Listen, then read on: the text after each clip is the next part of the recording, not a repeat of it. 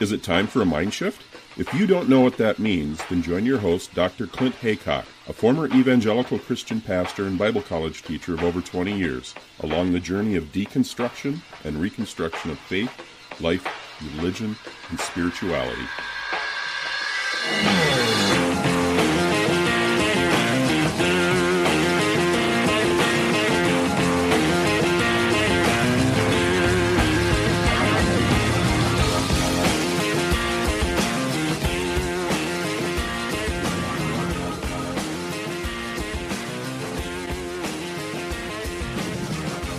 Speaking today with Daniel Phelps, survivor of the World Revival Church. Should we say cult or church? That's what we're going to be talking about. There's some really interesting stuff coming out re- recently on the church, an article on Fox News, and some other investigations about potential abuse and other things. So let's get into it. Thanks for dropping into Mindshift Podcast. Thanks for having me. Um, I know it was one of the hard things for me with this. Like, this was a church that I grew up with. So going into the backstory, my family had shown up in Missouri by way of the military because my dad was in the Air Force. And so I guess my mom got connected with the church through a work friend of hers. The church at the time was called Smithton Community Church. And so we started going in around 1989. And at the time, I could just kind of seem like this, you know, regular country church in the middle of nowhere town of like 532 people. We had the typical, you know, Sunday morning, Sunday evening, and Wednesday services, which a lot of churches do, especially like in the mm-hmm. evangelical charismatic realm. Like there's nothing. Yeah, it's not unusual. That. Yeah, I grew up. Uh, I grew yeah. up in an evangelical church in Seattle area, so yeah, we had typical Sunday morning, Sunday evening, Wednesday night prayer service, and all the rest of it. Yeah, so that's so far nothing, no red flags or anything. Yeah, you know, and especially at the time I was five years old, so right, you were too young to yeah, know any different. life. Yeah, and I, my parents' background, like they were both uh, ORU grads, which heads up, I am too. Mm-hmm. So I went there later on in life. Right, so you um, went to Oral Roberts University. I did. Very nice. You definitely come out of the charismatic tradition, then, no question about it. No question about it. So mm-hmm. like, there's already a background, and then you go to this church and like it just fits that box. Like you don't see anything weird about it. It's like, yeah, you know, like we raise our hands, we speak in tongues, like mm-hmm. all the usual like charismatic evangelical stuff. So then a few years after attending, we they started adding a prayer service, which again, like that's not uncommon at all. Just sure. you know, adding prayers. So now we added a fourth service to things and then kind of around like the mid 90s then you started hearing about these other like charismatic revivals going on. So there's the toronto blessing there's the one going on in pensacola florida. Mm-hmm. around the time all this stuff was going on there was like kind of a church split that i i still don't really know what happened. I know there was some sort of issue that i think had to do with one of the pastors uh, adopted daughters and one of the youth leaders and the pastors themselves. I still don't know what happened. I haven't been able to get anyone to talk to me about it. And then the pastor left to go to Florida to the Pensacola revival for at this point like I can't remember like but he was he was there for a while and we weren't sure when he was coming back. So just a question, who was the head pastor when it was Smithton Community Church? Who was the head pastor at the time? It's it's still the same pastor. Same person. So this yeah, was one of the people on staff who left to go to Florida. Not just yeah, that's that's the whole thing in there. Uh, mm-hmm. So Steve Gray is the pastor, and right. Kathy Gray is his wife. They were the pastors then; they're the pastors now. This is all just kind of the backstory and kind mm-hmm. of the mm-hmm. initial kickoff to like I think when things like really just started becoming a huge mess. I think there was mm-hmm. there's groundwork before, but like I was so young and I can't find anyone to talk to me uh, about mm. that time period really. So something so, went down that the the church kind of split anyway. I mean it's again though you have to say it's not unusual. It happens no it's not. It's not the unusual. time. I went through a church split when i was a pastor. You know it happens. Well i should say when i was in, when i was an elder of a church our church split when i was just in leadership and half the church left to go plant another church. It wasn't over any sex, sexual impropriety just a different vision and all. So it happens a lot doesn't it that kind of thing. It does. And so, but looking back on things like here's the part that's a little more unusual. So these prominent people left. Nobody left with them. And that same night that they left, there is almost this weird thing that happened looking at it now where everyone in the church then kind of like went up and said, Where else would I go? I'm not leaving. Now I realize it was almost like taking a pledge to the mm-hmm. pastor that we're with you. Like every single person in the building did that. Okay. That's a that's um, unusual. That's unusual.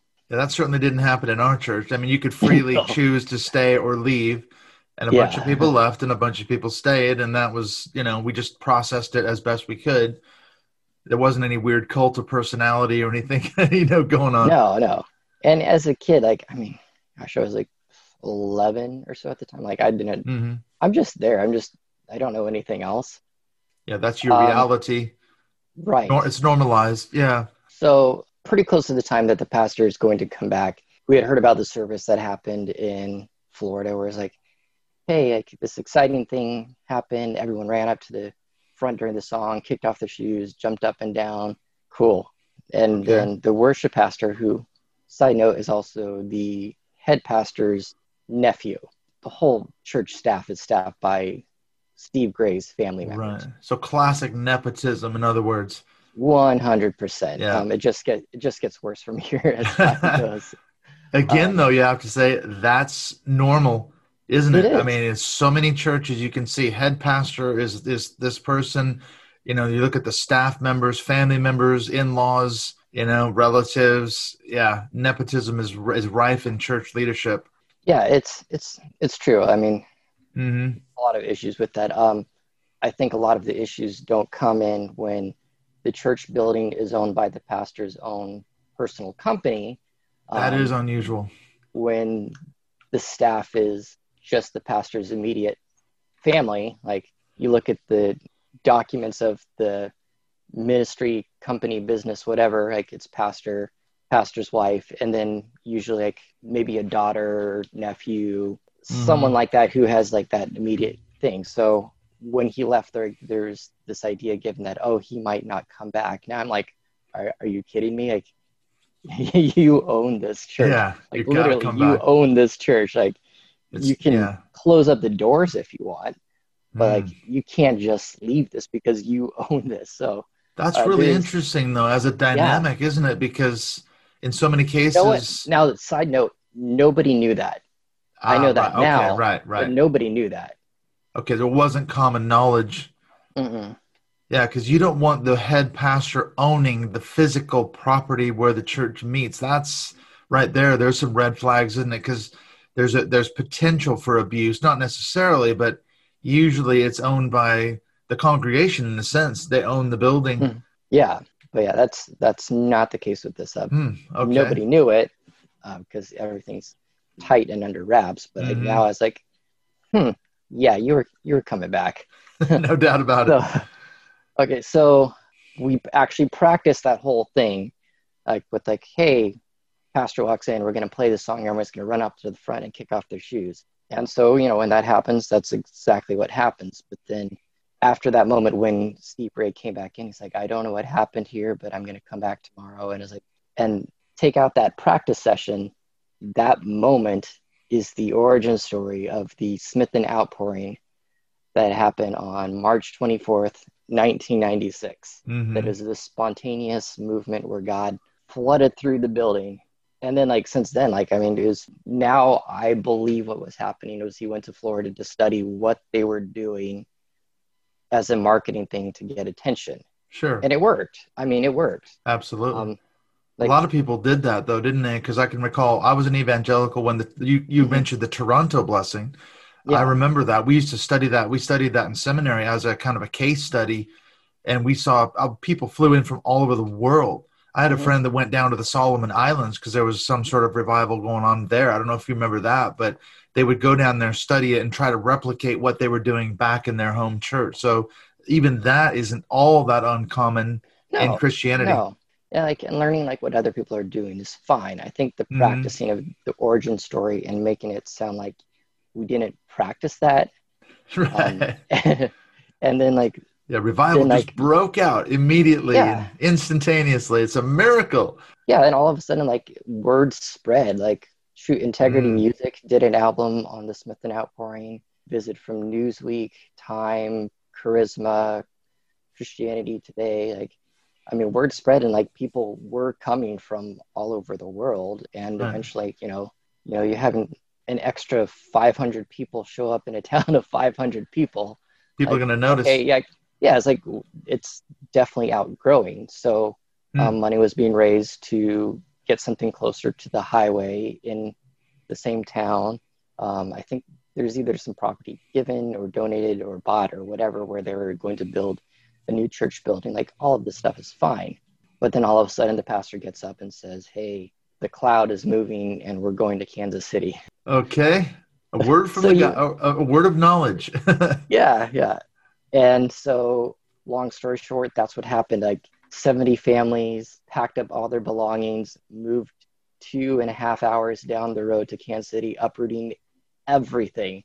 Then they bought this property, built up this new church, renamed World Revival Church of Kansas City. Gosh, I think there's something like 72 acres that they own. So they mm, built compound. up a couple huge compound. Um, church still not that big. Uh, I know mm-hmm. the Fox 4, they reported 400 people.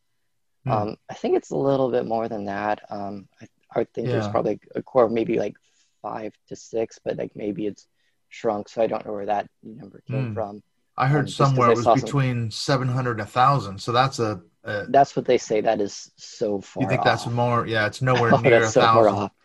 Yeah, and that's interesting. Core might, yeah, I mean, there's been services where there has been a thousand people who have showed up, but like that's far from common. Um, it's not the normal weekly attendance.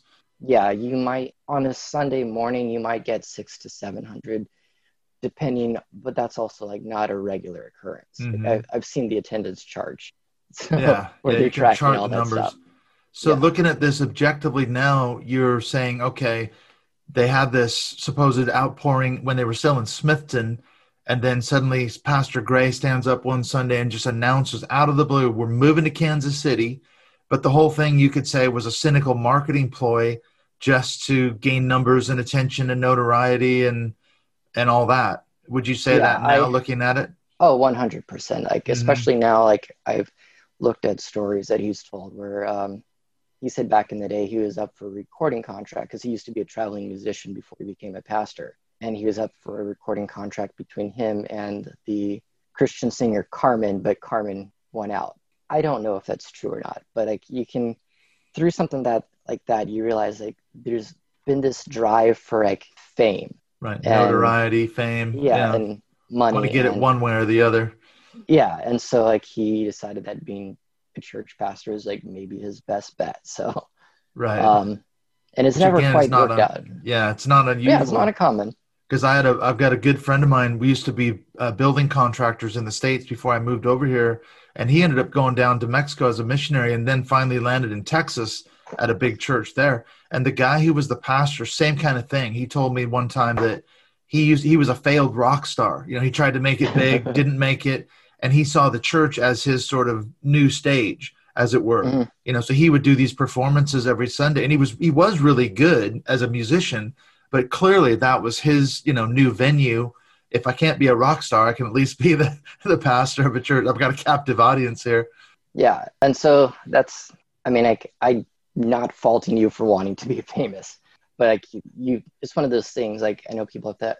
Like I was like out for a while. I'm like, someone would mention something like, well, that's not really like a cult thing. Like that's kind of a normal church evangelical thing. Mm-hmm. Um, and then like all these little pieces stuff coming together. And I noticed a lot because um, my personal experience was a lot different than a lot of the people I grew up.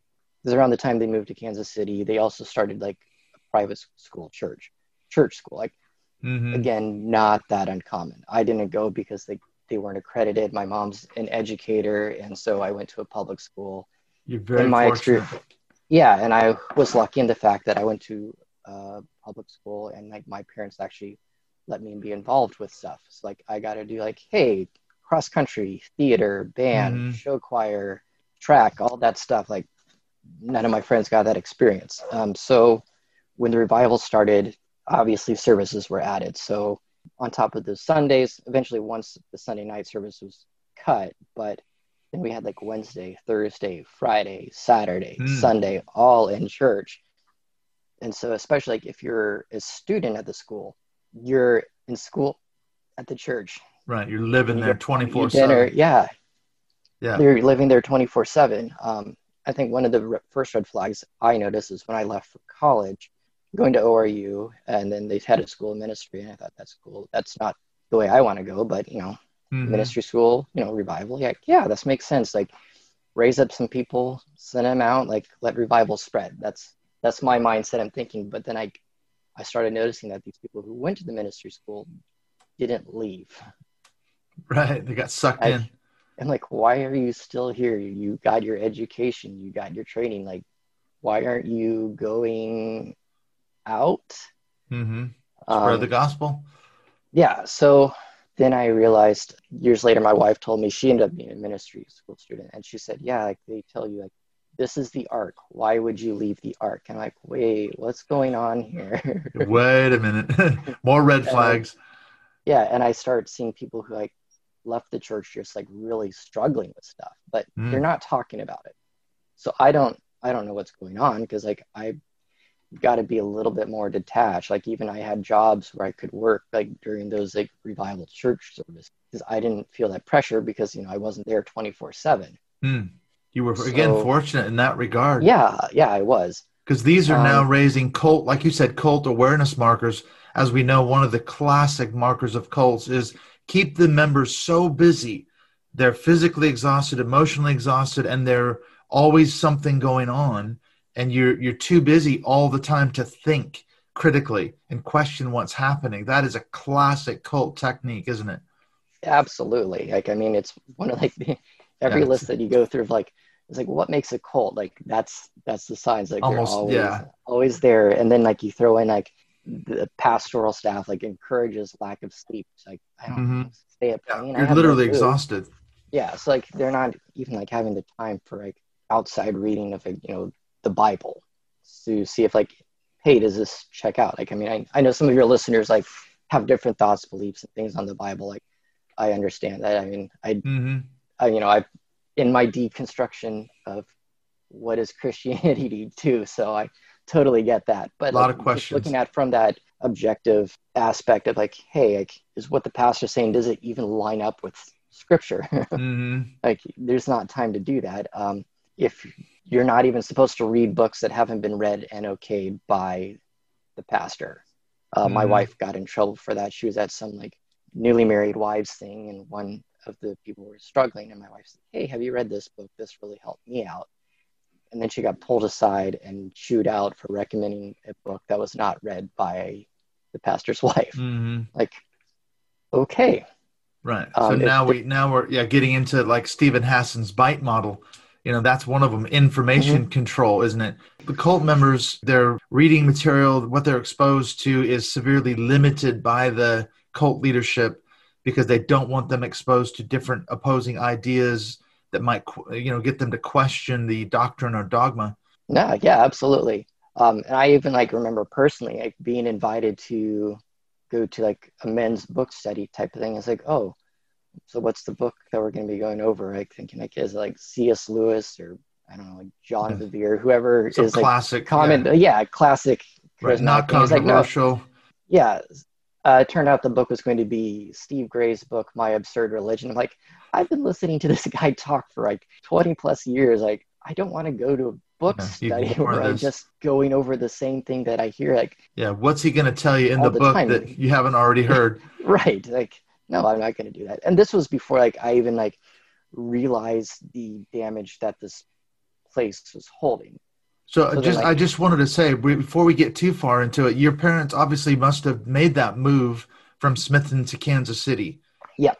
They were part of that core group that uh, up stakes and moved to KC. What, did you hear any pushback from them at the time? Like, wow, this is a big step. No. Why are we doing this? It was like, okay, we're going. This is what God wants us to do. Yeah. And uh, spoiler, my parents are still there. My sister is still there. Mm. Uh, my brother is not, but yeah, they're my they're parents plugged in. Yeah, they're plugged in. They're like, uh, I at this point there might be one other family who's been a part of the Grays ministry longer than them. Right. I was going to say now, going back to that move, many of these things are common or uncommon in Christianity. Um, again, though, that's not all that unusual for a church or pastor to completely move. And I think some of it is it's a loyalty test, isn't it? We're going to see who's oh, dedicated. Because we had a gal when I was the pastor of the church in Portland. We had a woman who who lived in Portland, but the more I got to know her, she told me this horrific story. She'd been part of a very very small church, I should say a church, but it was really a cult in Southern California. She grew up there and one day, same kind of thing, the pastor just stood up in the middle of the service and said, We're all moving to Portland, period. You know, wow. next week. And so bigger move than uh yeah. So it was, you know, two state or another state away. And again, a, a, a bunch of families made the move and they within a very short time sold houses and everything else, quit jobs. And it was like, if you're serious, you're going to come to Portland because that's where God wants us to be. Mm-hmm. So that again is not unusual for a, a, a high control group to do yeah. something like that to sort of weed out the wheat from the chaff sort of thing and see who's really going to be standing at the end of the day. Yeah, absolutely. And and I'm sure it was this, all probably easier to do with that move, but with ours, like anyone who didn't move was cut off from communication. Right. So they were like shunned. Yeah. Again, yeah. classic cults. Yeah. Dispensing of existence. You shun the people who don't come along.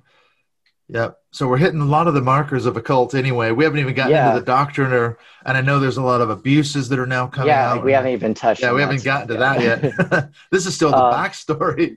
Yeah, we're still in the backstory. Right. When are we going to get to the actual current events? Yeah. So yeah, it took me a while to realize like what this was and like seeing like the trauma from people who left and the things that they were struggling with like really started asking myself what the hell has been going on mm. with this church that i thought was a church that was doing good things been going on with because like i was i mean she like i was so fired up that in college like you know i was a theater major but people kind of like half expected me to go into ministry because of like how i guess like on fire christian i was and mm-hmm. i and I think the detachment from World Revival Church helped with that, and the fact that I could leave to go somewhere else. I thought I was like, hey, you know, like I'm gonna bring like that extra like shot of Jesus into mm-hmm. wherever I go. You know, like help people love Him more. Uh, oh yeah, all that jazz. Then seeing the issues that people like, that's when I like really started having questions like what's going on especially like when it was like friends that i was close with and grew up with and like you know friends of mine who like they're doing like hardcore drugs like recreationally i'm like this isn't i mean like i've been around like other christians like mm-hmm. this like i mean sure some deal with that but like sure. not to the degree where it's like 90% like are like that's serious going through this or like suicides or other kinds of things like that it's not the like hey like you know like i'm gonna go through my rebellious phase and go party or whatever. I you know like we're talking about serious stuff. Yeah. Like I had a lot hard time for a while getting people to open up, and now I guess like a few years ago, like I really started thinking like, hey, you know, like I I come from a military background, and I was a photojournalist for the Air Force for a while. And so I'm like, you know, like I I know journalism, like I know this stuff. Like mm-hmm. let's like let's work on something like for my own what the heck did i go through type of project right so you can and objectively analyze it sort of yeah, critically like, from a more objective point of view? Yeah it's like let's like what are the real stories? Like can i back up the information? Yeah do you have the receipts for it? Right um, and especially like if i know the people then i, I know they're going to tell the truth like mm-hmm. i know who i can trust and who i can't trust. So yeah that's when i like really started digging in and finding out all this information like wait what? What um, the hell? yeah yeah like, and th- this is where i'm like okay you know obviously like there's regular like spiritual religious trauma coming from the teachings um like for example like the pastor will go through in a service and like i actually downloaded a video of this like as proof like no he he absolutely says this he stuff. said it yeah you've got yeah, it on like, record he went to the congregation and he's like, you know what? I always know like what kids are going to leave their parents. Like the parents like badmouth Steve. Usually like the kids leaving and that spirit of rebellion or division or whatever is going to follow and those parents are going to lose their relationships with their kids. Um, mm-hmm. Basically putting that pressure on parents like, oh, I can't badmouth or critique or criticize any of this stuff at all. Otherwise, I'm going to really lose my relationship with my kids. Mm-hmm. Or there is another service that like I was able to grab before they pulled the video footage of where this young lady and her husband went up and said like yeah steve wanted us to tell the story about this lunch that we had on him. Like we just begged him don't ever stop what you're doing. Don't ever stop what you're doing. And like she literally in the middle of the service she got down on her knees begging steve gray to not stop what he's doing. That's what? Yeah. what is what? going on here? That ain't normal for a typical your mainstream if it's just a mainstream sort of charismatic evangelical church you don't see that kind of stuff typically. Yeah so there's some serious red flags.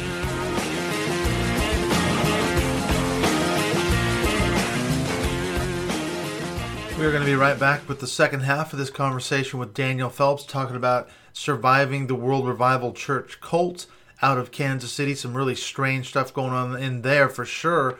And we're going to talk about some of the theology as well as how it relates to some of the models of cults that we know of from sociologists and cult experts. So stay tuned for that. Just wanted to mention what's coming up real quick here on Mindshift Podcast.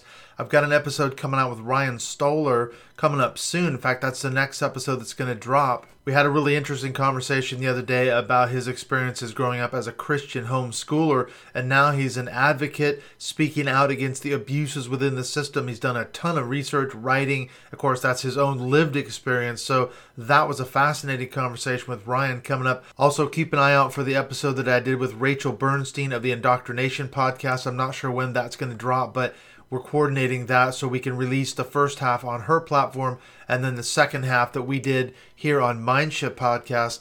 And then speaking of other podcasts, I don't know how many of you have been listening to the Christianity Today series on the collapse of Mars Hill Church in Seattle, Mark Driscoll. This is a subject that I've always been really fascinated in. I visited the church myself a couple times, and that has led me to start investigating a little bit further um, obviously, it's coming from an evangelical perspective, so there's some limitations, I think, to the Christianity Today one. But as I was doing my research, I realized that one of the former guests we've had on this show before, Dr. Warren Throckmorton, he was one of the early bloggers that jumped on the Mars Hill stuff when some of the scandals were starting to come out years ago. So I've been in touch with him, and then once we nail down a day and a time, we're going to do an episode kind of talking about his story, looking at how he investigated the Mars Hill stuff, and even now more stuff's coming out. So he's written some blog posts on his own blog, and there's also another one called the Roys Report, Julie Roys, and she's been doing some investigative research on what's happening now in this church that he planted over in Scottsdale, Arizona, which has basically become a cult that Mars Hill never was. The cult that Mars Hill, you know, he wished it would have been, I guess. So he's now got free reign to run his place into the ground. And I've been doing a lot of research, as I say, so I might do a standalone episode, just kind of doing my thoughts and my research. Uh, so look out for that as well. Certainly coming up with Dr. Warren Throckmorton at some point here. And also then at the end of August, we're going to be doing a live Zoom call with Frank Schaeffer. Uh, sitting here on my desk, I've got his new book that he just sent to me it's called Fall in Love, Have Children, Stay Put, Save the Planet, Be Happy, and it's the uncorrected reader's copy. And so this is really cool. We're going to be doing a live Zoom call, like I say, with Frank with a group of probably six or eight of us, people that support the show on Patreon, people who are part of the Closed Mindshift Podcast Facebook group. We're putting this call together and we're going to do a conversation. This is going to be absolutely amazing. Everyone has gotten an advanced copy of the book. I've gotten a PDF copy and I've been uh, authorized to send them out to the people who want to be a part of this call. And it's actually not too late. You could still be a part of this call. Support the show on Patreon. You'll find out more information about how you can be a part of that group call with Frank Schaeffer coming up talking about his new book around about the end of August this month. So this is really cool, exciting news. We're kind of taking the summer off for some of our Patreon stuff. We've got David Johnson booked in for September. We're going to be talking to him. Of course, he was on the podcast a few episodes ago talking about the history of racism and the church in America. And so he's going to be the first guest for our Mindshift Zoom call starting up again in September. And of course, we're going to start up our patron only calls as well in the month of September, which we do once a month as well. So if you want to be a part of that community, as I said, look at the show notes. You'll find the link to my Patreon page and you can find the instructions on how to join and support the show. If you support the show at a $5 a month level, I'll give you a really cool little gift. Only you can get it here in North Wales. If you support the show at a $10 a month level, I'll send you a free Mindshift podcast t shirt. So, some cool benefits, as well as getting the episodes every week early before it goes out to the general public. So, that's another cool little benefit, as well as being part of our closed Mindshift podcast Facebook group. All right, let's get back into the second half of the conversation with Daniel Phelps as he continues to describe how he survived the World Revival Church cult out of Kansas City.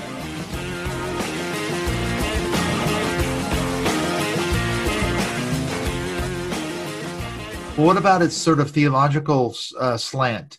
Where does it come from? Because is it affiliated with like IHOP KC, the International House of Prayer, Mike Bickle's church? Uh, no. Are they a New Apostolic Reformation type thing? No, they're they're honestly more along the lines of Word of Faith and Prosperity Gospel. Mm-hmm. Um, there, I mean, there is some, you know, Save Israel theology, which is you know super common in the mainstream, but like that's we're gonna yeah. see it like you know speaking in tongues, Trinity, you know, like if you give money, like God's gonna bless you tenfold. Sure. Um, so they're like in the Kenneth Copeland, Kenneth Hagin type camp. Are they affiliated yeah. with any of those guys? I mean, would would Steve Gray cite anyone as like a, a mentor figure, saying, "Hey, I read so and so's books. He or she has influenced me in this way." Theologically, he, he tried to get some close ties with Rodney Howard-Browne. I think they had a bit of a relationship for a while. Mm-hmm. I don't know how deep. Um, I actually could figure out because I got a friend of mine from college who's actually like Rodney Howard-Browne's kids. Um, so okay. I I haven't dug into that, and I know they had tried to form a relationship with Kenneth Copeland. To I, I honestly don't know about Mike Bickle and IHOP. I feel like there's especially since they're both in Kansas City, I, I feel like there's some tension there. Is the idea that I've gotten. Oh right, like competing for turf. Yeah, and there's. Although IHOP KC is huge compared to, if World Revival's church around four or five hundred people, IHOP KC's got thousands of people, isn't it? It's a true mega church, isn't it? Uh, it's not really a church. It's oh. it's just a ministry. Um, I think there is a church affiliated with it, but it's it's just a ministry um, mm-hmm. training ground, all that stuff. But like, they don't actually have like church services. Oh right, okay, yeah. I studied it a um, little bit when I was doing like the Bethel Redding guys. There's some affiliation with uh, Bill and Beni yeah. Johnson and that kind of crowd. The New Apostolic Reformation crowd. Yeah, Dominionist. There's some strange things going on at IHOP KC, that's for sure, as well as yeah, Bethel oh, Redding, 100%. which is another whole story. But so they're not affiliated though with that that type of movement. No, and honestly, I think one of the biggest things World Revival Church, you can't prophesy without Steve Gray's permission at World Revival Church. Mm, a lot of control yeah, like he's firmly I, in control of it. It was actually just this past week. I remembering moments where my family, like we were like out visiting family somewhere else. We went to this church, and my parents got permission to like speak by the pastor of that church. Like, hey, is it you know you see like you know here's a fired up family. Like, tell us about yourselves, whatever. Um, and then like later on, my parents would go back and say, hey, Steve, we had this cool moment, and he chewed them out. Now I realize he said it was a safety thing, but was now I realize no, you're speaking in ministry without my permission, mm-hmm. giving credit back to the church. Like I actually saw an email recently where someone said like, yeah, you know, these people left, you know, they had their blessing, but it's it's really weird that when you go to their ministry website, they don't like talk about Steve Gray or World Revival Church at all. So that mm. that really concerns us that they do that. I'm like, no, like this is not this is their own personal thing that they're doing. It has nothing to do. Mm-hmm. Why would they talk about another church? Yeah, something's not right there. Well, so it's getting some traction, isn't it? Because as you say, there's that Fox News article that mm-hmm. it's, it's, abuses are coming to light. Then I found another website called checkmychurch.org. I don't know if you've seen yeah. that. Uh, uh, yes. Sarah um, I was Young. yeah. I actually helped her with a lot of her research for that. Because I could see, yeah, she links to your, because you run that Facebook page, isn't that right? Um, or are you part run, of that? so okay, that's the whole thing altogether. Yeah, because okay, there's so, a there's a Facebook page. What's it called? And yeah, what's what's it all about? So the Facebook page is called KC Cult Survivor, mm-hmm. um, and it is run by a. I'm going to do this because it's not going to show up on the page. A team of people. In air quotes, yeah. Yeah, a team of people who like are dedicated to like objectively like exposing what the what's going on in the church. So mm-hmm. um, former members, you know, will send in their stories anonymously um, if they don't want to, to have their face out there. Um, if you go through comments, you'll see people share with the names attached to it. But uh, most of the stories that come across are done anonymously, mm-hmm. uh, verified, fact checked, making sure like everything is legit. These are real stories, or they'll email things in, like documents, emails that yeah, church correspondence, things like that. Yeah, yeah, that the church definitely doesn't want to be seen. Um, and I know that they're kind of freaking out that there's a leak going on. Right, the spotlight is being shown on. Well, what's yeah. the com- common thread? I had a look at the the page real quickly the other day when you you and I were messaging about doing this podcast. Are there some common threads that you see person to person to person who have been abused by the church? What are the common threads? Common things, victim shaming. Um, one of the big ones that's come across is like workplace abuse of employees while paying them like ridiculously low wages. Like uh, was one was like, hey, it's like you know we're gonna bump up your pay raise to like twenty thousand dollars a year mm-hmm. while you're working like eighty to hundred hours a week. And you know if you want to make a little bit more money, maybe you should start coming to more services as if you're not going to enough. Yeah, so they're exploiting economically the workers. That's one thing. Yeah. Yeah, and like on top of that, like you know, if you're a school ministry student to like cheapen your tuition, um, then you also need to volunteer at the church while going to all the church services while mm-hmm. being in their school. Now you need to meet, put some work hours in too, so they're they're constantly twenty four seven. They're not getting any sleep, which you know, like if you look into this stuff, like lack of sleep is like a yeah, common classic. way to brainwash people um, yeah. into things where thinking like, hey, you're not safe. If you leave this church, you're going to get cancer and die. what was another fun? Um, one of the school of ministry instructors who I don't know what his qualifications are to be teaching anyone. Like he definitely doesn't have any college degree at all. Mm, was no formal education. Yeah, it's like he told the students like even if an angel of the Lord comes to you and gives you a message, like I would tell that angel, go tell Pastor Steve first to tell me. Right. So we're seeing that. Yeah. yeah. He's a very controlling person.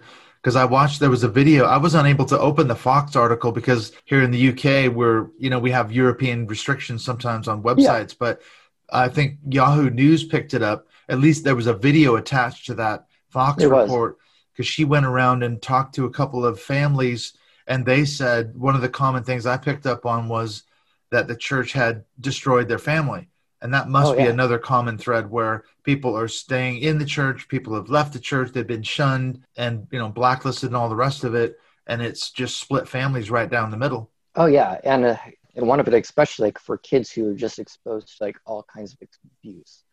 Um, man, where to start on that? Right. Okay, so let's do like family punishment of kids first.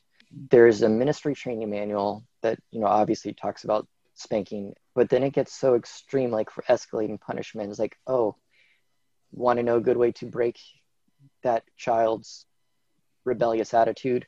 Withhold food from them.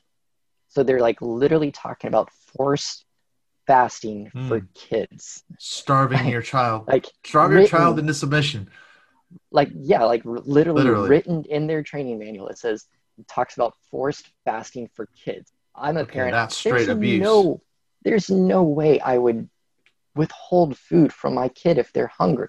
Absolutely yeah. No matter how much trouble they're in they still yeah. need to eat. You're their parent. You have to take care of them. Yeah it's like the most time I do is like, hey, we're eating dinner in five minutes. No, you can't have like all of that. You can smell it cooking. yeah. You'll be in your room on on a you know timeout or getting spanked. That's crazy. Yeah, yeah that's that's going beyond because I mean I was raised in the Bill Gothard cult and they taught mm-hmm. corporal punishment as a oh, means oh, yeah. to break the child's will, which I was spanked thousands and thousands of times as a kid. But we never I, got I we, we never went without a meal. Right. Like I've never I haven't heard of any place that advocates for forced fasting of kids. Yeah, that's crazy. Um, and so yeah. parents are ab- literally abusing their kids by f- withholding food from them, in addition to the corporal punishment. Mm-hmm. And that's all some of the some of the teachings of of Steve Gray. Yeah, that is. Um, and then you can get into the darker stuff where there's been like actual like sexual abuse and assault that's been covered up by um, by the pastor yeah by the pastor um hmm. officially he says like it's never been reported or brought to his attention um that's not true It's bullshit like it's hmm. such bullshit so the first time i came across that was from a prior academy student um she had just turned 21 um and this like really her coming forward really opened the floodgates for people being willing to share their stories so i have to get credit to her and like well document that the documented that this did happen. Like she had she had text messages mm. with the people involved. Yeah, all of that. So she she had turned 21 and she's like, hey, I want to like you know try drinking with my friends for the first time. Um, mm. And so there were two guys there. One who was on was like involved on the worship team, and the other was the pastor's granddaughter. When uh, the Kansas City Star talked about this one, the church said, no, this isn't the pastor's granddaughter. Like this person has no involvement with church relationship at all. And then I went to like her wedding photos and I said, "Oh, look, here's the pastor walking her down the aisle. Here's the wedding photographer saying like my grandparents." So right, yeah, her. you can say that, but like no, she's yeah. absolutely the pastor's granddaughter. Yeah, it's definitely not her. biologically.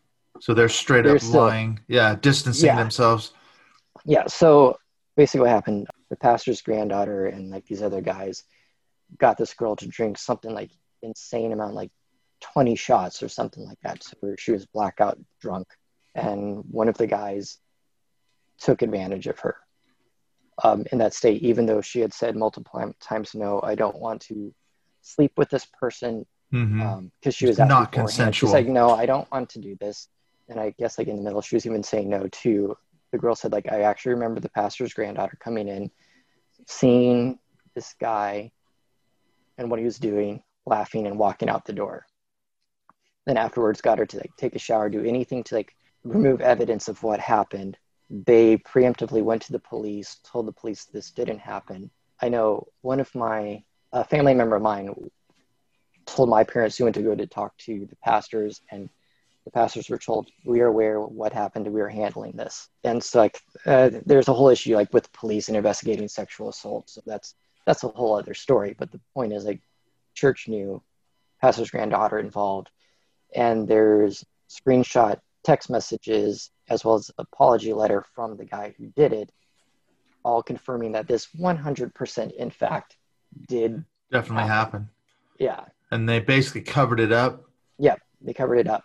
That that's just one. Um, another one I know of where a friend of mine um, was assaulted by a member on staff. His brother was assaulted by a member on staff. And when they went to go talk to the pastors, the pastor's daughter, who's like kind of the admin person in charge of everything, brought in the abuser to all of them have a sit down discussion about this. That's like a no no. You don't. That's so do inappropriate. That. You don't. Yeah. Do, you don't bring the abuser in with the victim. No way. Yeah, that's hugely inappropriate.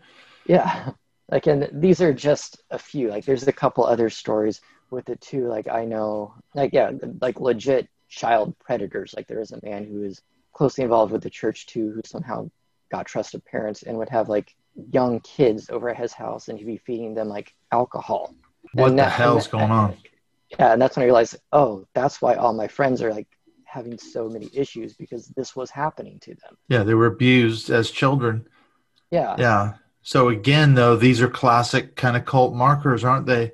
Yeah. You know, can't from a PR point of view, you can't have anything bad about the cult. So these no. stories are suppressed and and uh, covered up and silenced by the leadership because they don't want them uh, don't want it reflecting badly on them. And yet that that just means it's it's an environment rife for more abuses, isn't it? Because the abusers know they can get away with it with impunity. They'll just keep abusing. Yeah, and like more and more stories come out like this. Like, and a point is made to always say like every story counts. And I think some people have a hard time. Like we're like, well, I wasn't like physically abused. I wasn't sexually abused. So like my abuse and trauma that I went through isn't valid. I'm like, no, like you were in a cult. Like you were indoctrinated to hmm. like you still have religious put, trauma syndrome. Steve and revival before everything else. Like so your family was important. If people left, like you had to cut off friendships like just like point blank. People if someone was considered fringe, like they were in danger of leaving, they were told hey, don't talk to these people. Like, don't be friends with these people. So I know people who had struggled, like being involved and feeling like they were part of a community because later on they warned, realized people were warned not to talk to them. And those again, classic cult markers. Well, yeah. we were talking about when we were messaging a couple of weeks ago, setting this podcast up. I mentioned that what I'd done, I put that Fox article in our closed Facebook group and we had a lot of comments on it, you know, about the it's called Congregation or Cult. Former members accuse Kansas City Church of abuse. Fox 4 Kansas City. And one of our patrons, he his name's Daniel. He's actually a British guy. Do you want to hear his story? Because I want to I want to hear what your reaction is to. So they visited World Revival Church. So Daniel posted up and he said, uh, "Yes, I know this church." He said, "I went there in 2000. It was in a big semi-permanent tent." that they were having meetings. We're oh yeah, this is all. I remember that time. I remember that time. Yeah, he says we were in we were in a tent on that property for a whole year. Right. So you coldest yeah. winter, the hottest summer. well, you're right in there with Greg Locke. You know his his church in Tennessee is meeting in the circus tent. But Daniel goes on to say, it was the weirdest thing I've ever been to. We got there early and they made us stand in the sweltering sun outside for ages. And then they wouldn't let me pray for my friend because I wasn't in the ministry team. Yep. That does that sound familiar? That is like one thing they say. Like if someone doesn't have a prayer badge, don't let them pray for you, or don't let them pray for anyone else. But why? They why should? To... Why can't you know? He's, he's he was a ah, Christian at the time. Why couldn't he pray for his friend? I wish I had a good answer for that. More control. Um, I yeah, that's really what it comes down to. Like it was said in the name of safety because some people aren't safe to pray for people and so they want to make sure mm-hmm. the sanctuary is a safe place. I that's that's what they say. Um, obviously, it's crazy talk, but that is the that's the official reason. line. That's the official line. Right. Okay. Well, there's more to the story. So he goes on to say, uh, in another thread, he says, "I remember that day clearly, and often think back on it. We were going for the weekend at the start of our year out thing because they had come down from Canada. He says we drove down from Winnipeg." as there was quite a bit of buzz about it then, which I think you're talking about. That was when the talk of the revival and stuff was going on. He mm-hmm. says we only, we only went to one meeting as our leaders felt something was off, so we went to the next dodgy place, IHOP and Mike Bickle's church. he said the he next dodgy place. Yeah. I love that. met, he said I met Mike Bickle in the toilets, which was weird. Then he goes on to say, at the World Revival Church in KC, one of our group went forward for the gift of speaking in tongues spent the entire rest of the trip speaking in tongues wherever we went, like in Denny's, and even walked into a lamppost because of it. When we got back to the church in Winnipeg, the pastor cast a demonic spirit out of him because his tongues weren't discerned to have been godly. Lots of African sounding noise with ba ba ba ba ba sounds. Then he started speaking in more, quote, normal tongues after that. What a week of my life that was. so that's the story of Daniel, his, his visit in 2000 to World Revival Church in Kansas City. I mean, I don't even know where to go with. Where do, where do you begin? with, uh, yeah, speaking of tongues, like that's, that's a whole discussion. Yeah. A yeah. whole nother topic sure. that could be had right there. Like, what is that really? What's going um, on with um, that? Yeah yeah, I know we you've got to go for another family thing in a, in a few mm-hmm. minutes, but while we're wrapping up, what's the point of you doing all this activism? Why are you speaking out? Why are you trying to raise the profile of this issue about this church, which you believe is a destructive cult? so I, I get that question a lot like why are you doing this i'm like mm-hmm. like do you really think people are going to leave so many lives have been damaged by this place uh, the name of the facebook page it's called kc cult survivor um, is open so anyone can go to it um, that's done on purpose because we want people to be aware of what's going on um, while i don't think that it would have that much of an impact on people leaving um, because this is a cult. A lot of times, like stuff like this makes them dig in harder. Mm-hmm. I think what it can do is it can keep people from coming and them getting hurt, their children getting hurt. That might prevent ulti- someone from. Yeah, yeah. and ultimately, there's always been a high turnover rate in the church. People mm-hmm. they get revolving they get door out. Yeah, like like I said, there's only like two or three families that have been there from the beginning, and this was a church that were originally 70, 80 families uprooted their lives, there's like two or three left. So people leave. And like some people like, I want this place to be shut down, whatever. Like I think the biggest way to have that happen is to have new members stop coming. Right. And so education way, is a is a primary yeah, goal. Yeah, and like and for if people stop coming, eventually there's not going to be anyone left because people leave. Well, and the the element of support has got to be huge for those members.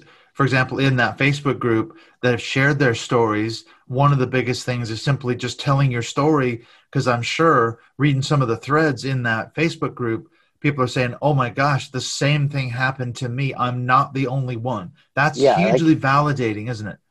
I can't think of a single story where someone has said, "I didn't experience the same thing." Yeah, it wasn't an outlier. Yeah, there's there's not been a single outlier. Right. So that tells you a lot right there.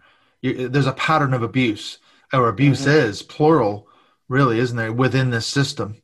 Yeah, and also shortly after the Fox 4 article, World Revival Church put out a fact sheet on their website, basically. I saw uh, that.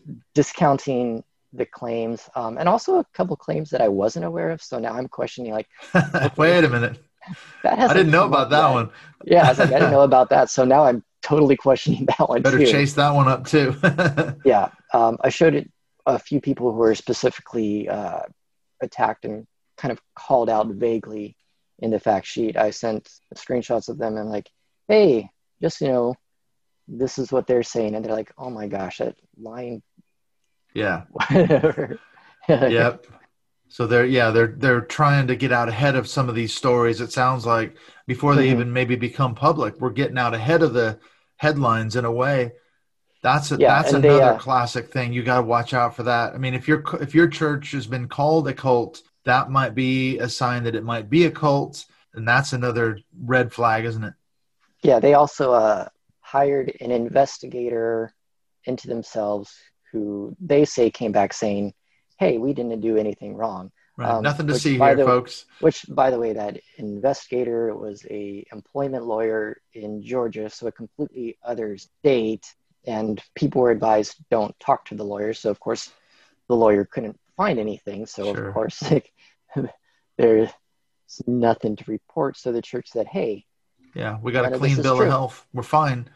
Yeah, it's like yeah. it's really and, easy what you cannot find when you investigate yourself. Exactly. And did he talk to any ex members like yourself or others who've suffered a, a, lot of abuses? If he was only talking to people at the church at the time, they're literally singing from the same hymn sheet. If they did talk to him at all, they're going to tell him the same story that's probably been approved by Pastor Steve Gray. Oh, well, that reminds me of another weird story I hadn't brought up. And I guess this will have to be like my wrapping up. Okay. So a lot of thing. this like really got started was because like was it last summer um, I got a call from my dad saying that he got a call from Steve Gray that there were some people mad at me because I was trashing the church online. I hadn't said anything. Mm-hmm. Um, I had been talking to some friends, like just trying to figure out like what's been going on at the church because I didn't know because I was kind of an outsider to a lot.